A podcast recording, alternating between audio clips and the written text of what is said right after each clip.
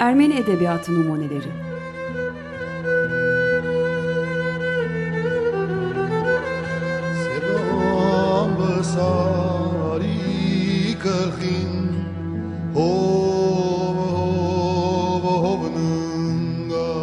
Hazırlayanlar Paylin ve Yetvart Tomasyan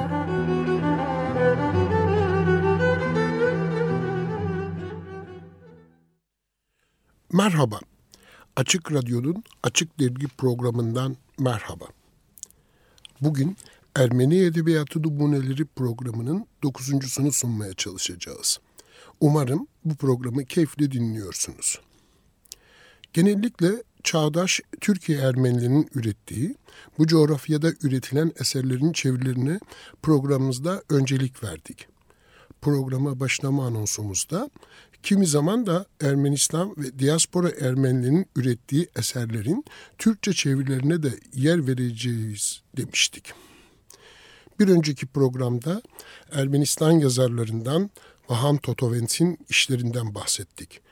Bu kez diaspora Ermenilerinden Vahram Mavyan'ın edebiyatından, işlerinden bahsedeceğiz.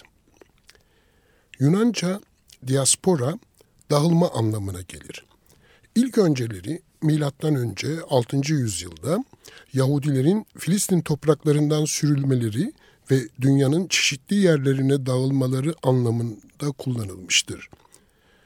Daha sonraları tarihin çeşitli dönemlerinde yoğunlaşan Ermeni göçleri 1894-1923 yılları arasında doruk noktasına ulaşmış öz yurtlarından çok uzaklarda yeni bir yaşam kurmaya çalışmışlardır.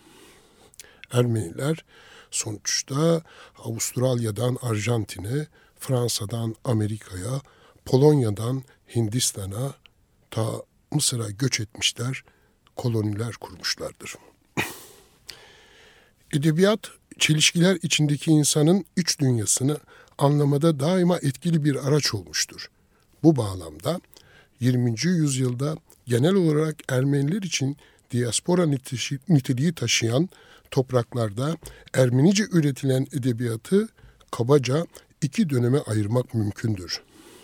Bir, bunlardan birincisi 1915 sonrası, ikincisi ise 1945 sonrası olarak e, bahsedebiliriz. 1915 sonrası dönem eski toprağa özlem, nostalji ana yurdun tatlı hatıralarıdır ve temel sorunsalı diaspora şartlarında çözülmesi olası Ermeni kimliğinin korunması amacıyla Ermeni geleneğinin yüceltilmesi, yaşatılmasıdır. İkinci Dünya Savaşı'nın son bulmasının ve Batı ülkelerinde göreceli de olsa rahat bir toplumsal ekonomik yaşantının kurulmasının ardından özellikle Orta Doğu ülkelerinde yaşayan Ermenilerin batıya göçü başlamış.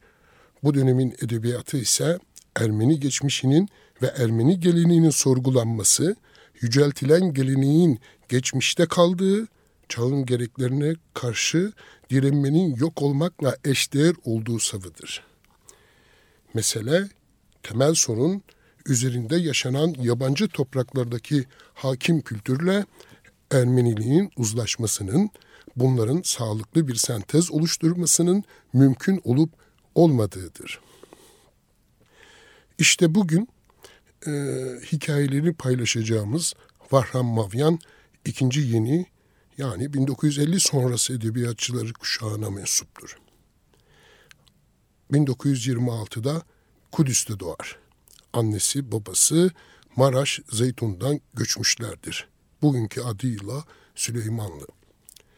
Vahram Mavyan öğrenimini tamamladıktan sonra 1948-58 yılları arasında Kıbrıs'ta Melkonyan Okulu'nda öğretmenlik yapar. Arada hastalanır, e, öğretmenliğine ara verir. Kuzey İrlanda'ya gider, felsefe, psikoloji ve İngiliz edebiyatı okur. Tekrar Kıbrıs Melkonyan Okulu'na öğretmenlik görevine geri döner.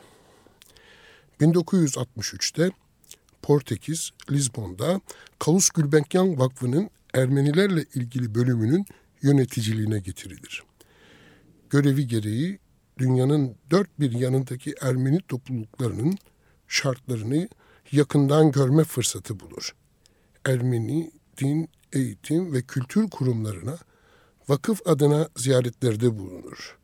İşte bu yolculukları ziyaretleri sırasında yaşadıklarını, gözlemlerini öyküleriyle aktarır. Vahram Mavyan 1983'te hayatını kaybetti. Beyrut Sırpnışan Kilisesi'ndeki törenin ardından Burç Hamut'taki Ermeni mezarlığına annesinin yanına gömüldü. Bugün Aras Yayıncı'nın yayınladığı, Clemens Zakaryan Çelik'in çevirdiği Her Yerde Ermeni Var başlıklı kitaptan öyküler okumaya çalışacağım. Birinci öykünün adı Utandırmamak için. 1962 yazıydı. Genç meslektaşım Vaçe ile birlikte öğretmenlik mesleğinin en cazip yönlerinden birini uzun yaz tatilimizi en iyi şekilde değerlendirmeyi planlamıştık. İlk durak iki haftalık bir ziyaret için geldiğimiz İstanbul'du. Yıllar yılı hakkında çok şey duyup okuduğumuz, tarihimizin izleriyle dolu bu kentin kendi gözlerimizle görmek istiyorduk. Bir akşam otelin lobisinde otururken üniformalı güzel bir Türk kızının rehberliğinde 20-25 kişilik bir turist grubu geldi. Resepsiyon memurları grupların kaydını yapmak ve onları odalarına yerleştirmek için hemen işe koyuldular. Gruptakilerin tamamı erkekti ve hiçbirinde turistleri has o dağınık, gamsız hava yoktu. Rehber kız, of hellak oldum be, dedi ve kendini Vaçe'nin yanındaki boş koltuğa bıraktı.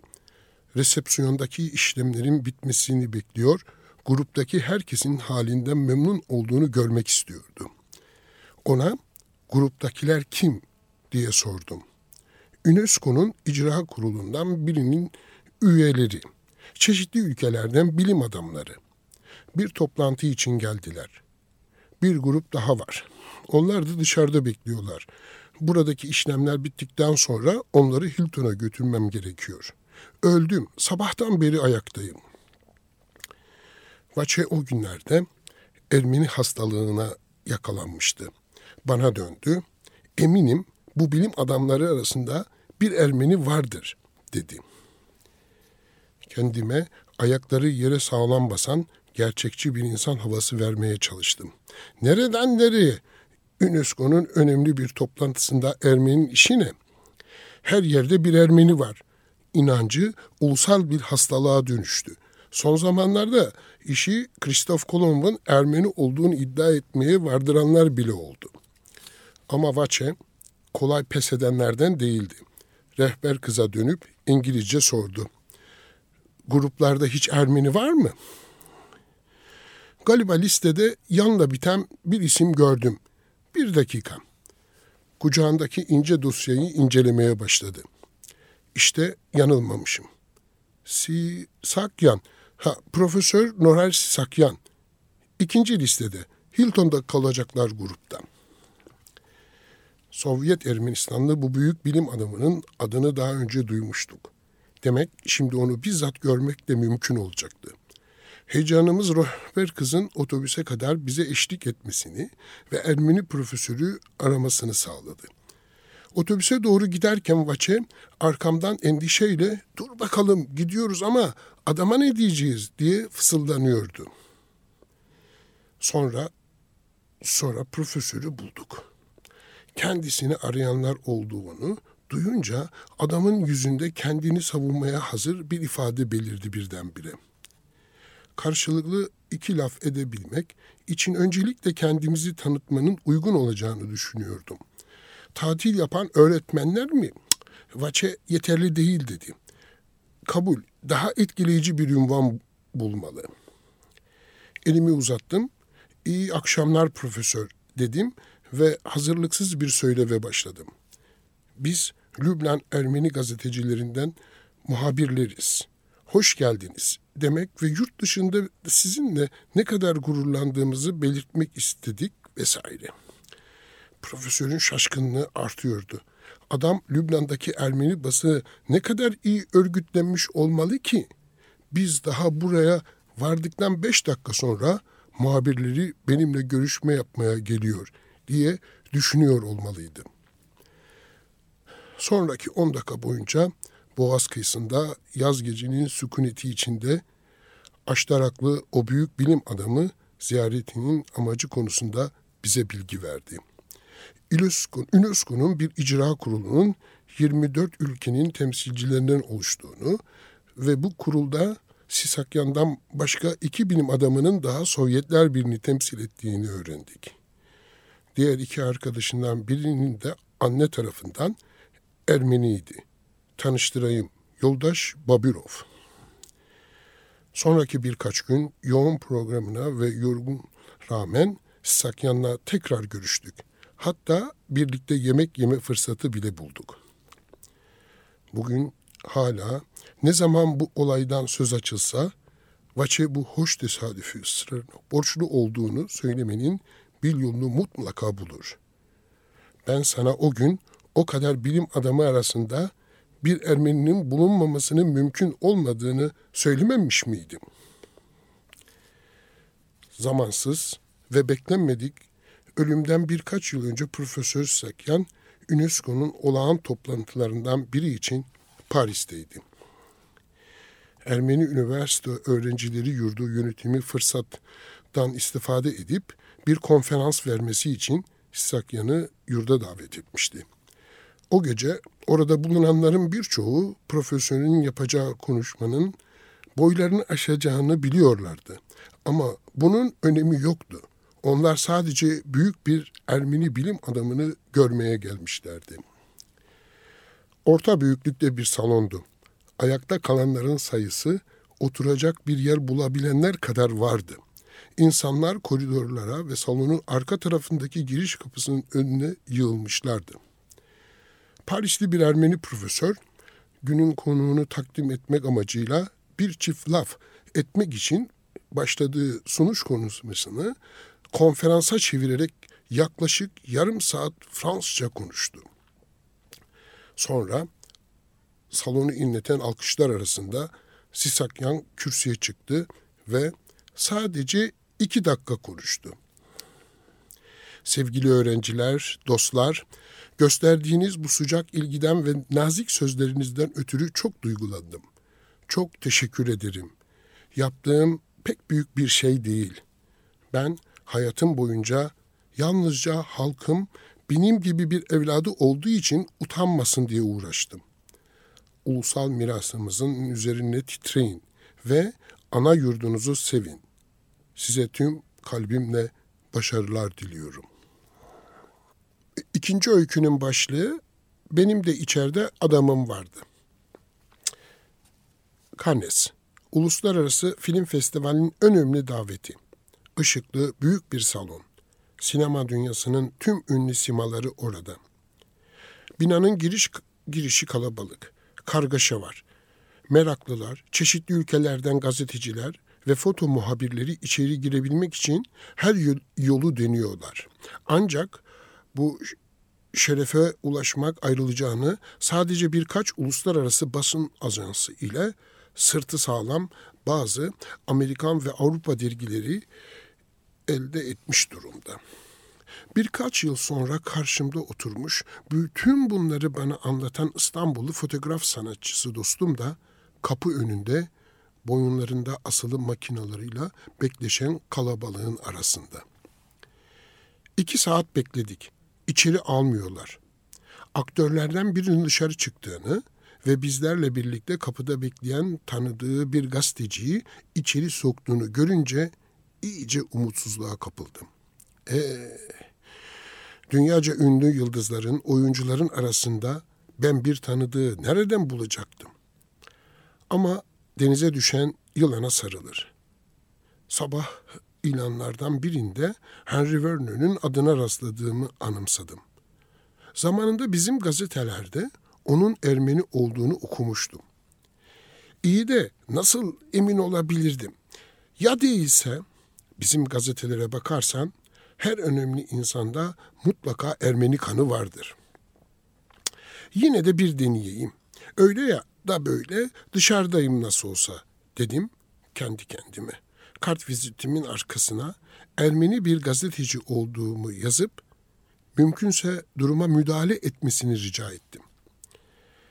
Kartı içeri gönderili beş dakika olmamıştı ki kibar, yakışıklı bir adam dışarı çıkıp yüksek sesle adımı söyledi.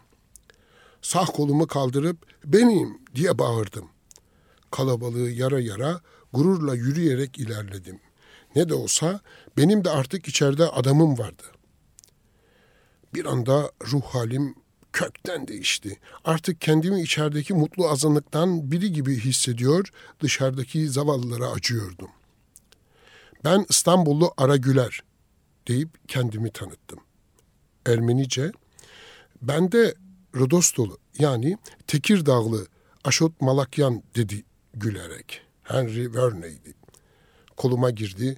Birlikte içeri girerken kendimi garantiye almıştım ya, geride kalan ve içeride adamı olmayan iki meslektaşım için ricada bulundum. İki gazeteci arkadaşım var. Onlar içinde bir şey yapabilir miyiz? Onlar da mı Ermeni? Hayır, Ermeni değil, değiller. İkisi de Türk. Nerede? Hangileri? Madem birliktesiniz, çağır onlar da gelsinler. Ve de dördümüz muzaffer bir şekilde içeri girdik. Onca artistin toplandığı bir yerde bir Ermeninin olmaması mümkün değildi. Öykü okumamız burada son buluyor. Eğer bu vesileyle meraklandıysanız Vahram Mavya'nın hikayelerine gelin Senur Sezer'in sözlerine kurak kabartalım. Ben Mavya'nın öyküsünü okuyacaklara bir başka öykücüyü Karin Karakaşlı'nın Can Kırıkları kitabı ile beraber okumalarını öğütleyeceğim. O zaman bu halkı daha iyi anlayacaklarına eminim diyor. Şimdi sıra geldi şiir köşemize. Birkaç programdır Türk şiirinde Ermeni imgesi üst başlığı altına girecek, kucaklayacak şiirler okumadık. Bugün okuyacağız. Bugün eğitim için gurbete çıkan, Paris'e okumaya giden Atilla İlhan'ın diasporada doğup büyüyen bir Ermeni kızına Maria Misakyan'a olan hüzünlü aşkını terennüm eden Maria Misakyan şiirini okumaya çalışacağım. Bilmem becerebilecek miyim? Biri diasporada, biri gurbette. Atilla İlhan bir Ermeni kızına aşık oluyor. Sonu hüsranla biten bir aşk hikayesi. Maria Misakyan, Atilla İlhan. Yüksek kaldırımda bir akşam Maria Misakyan'ı düşündüm. Eğer kendimi bıraksam yağmur olabilirdim, yağardım. Kasımda bir çınar olurdum, yaprak yaprak dökülürdüm, kalbimi sıkı tutmasam. Döküp saçıp boşaltsam, içinde yükselen şiiri kaldımlara döküp harcasam, gözleri balıkçıl gözleri, dudaklarından tutup rüzgarı, Maria Misakyan adında biri gelse göğsüne kapansam. Gece gölgesine sokulsam, gökyüzünde bulutlar büyüseler, yağmuru dinlesem, anlatsam, şimşekler kırılıp dökülseler, bizi sokaklarda bıraksalar, leylekler üşüyüp gitseler dönüp arkalarına bakmadan. Yine akşam oldu Atilla İlhan. Üstelik yalnızsın sonbaharın yabancısı.''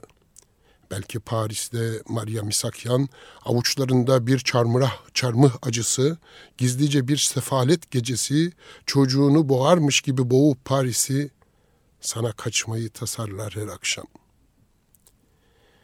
Tırnak içinde imkansız aşkları, sevdaları, mümkün kılma uğraşısı, hoşgörüsü, kabulü, yüreklerimize, vicdanlarımıza yerleşmesi umuduyla, heyecanıyla.'' Açık Radyo'nun, Açık Dergi'nin Ermeni Edebiyatı numunelerinin bugünkü programından seslenerek hepimize tek tek iş düşüyor. Gurbete çıkanı, diasporaya düşeni, Vahram Mavyan'ı, Maria Misakyan'ı, Atilla İlhan'ın aşkını Karin Karakaşlı'yı anlamak. O zaman bu halkın daha iyi anlaşılacağına emin olabiliriz. Bugün bize ayrılan zaman tükendi.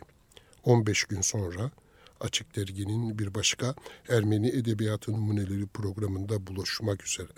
Hoşça kalın, sağlıcakla kalın.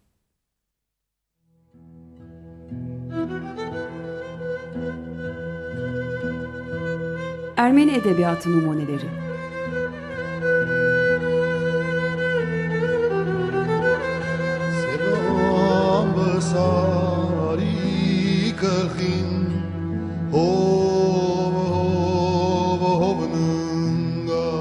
Hazırlayanlar Paylin ve Yetvart Tomasyan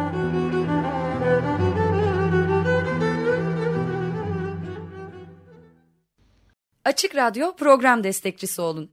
Bir veya daha fazla programa destek olmak için 212 alan koduyla 343 41 41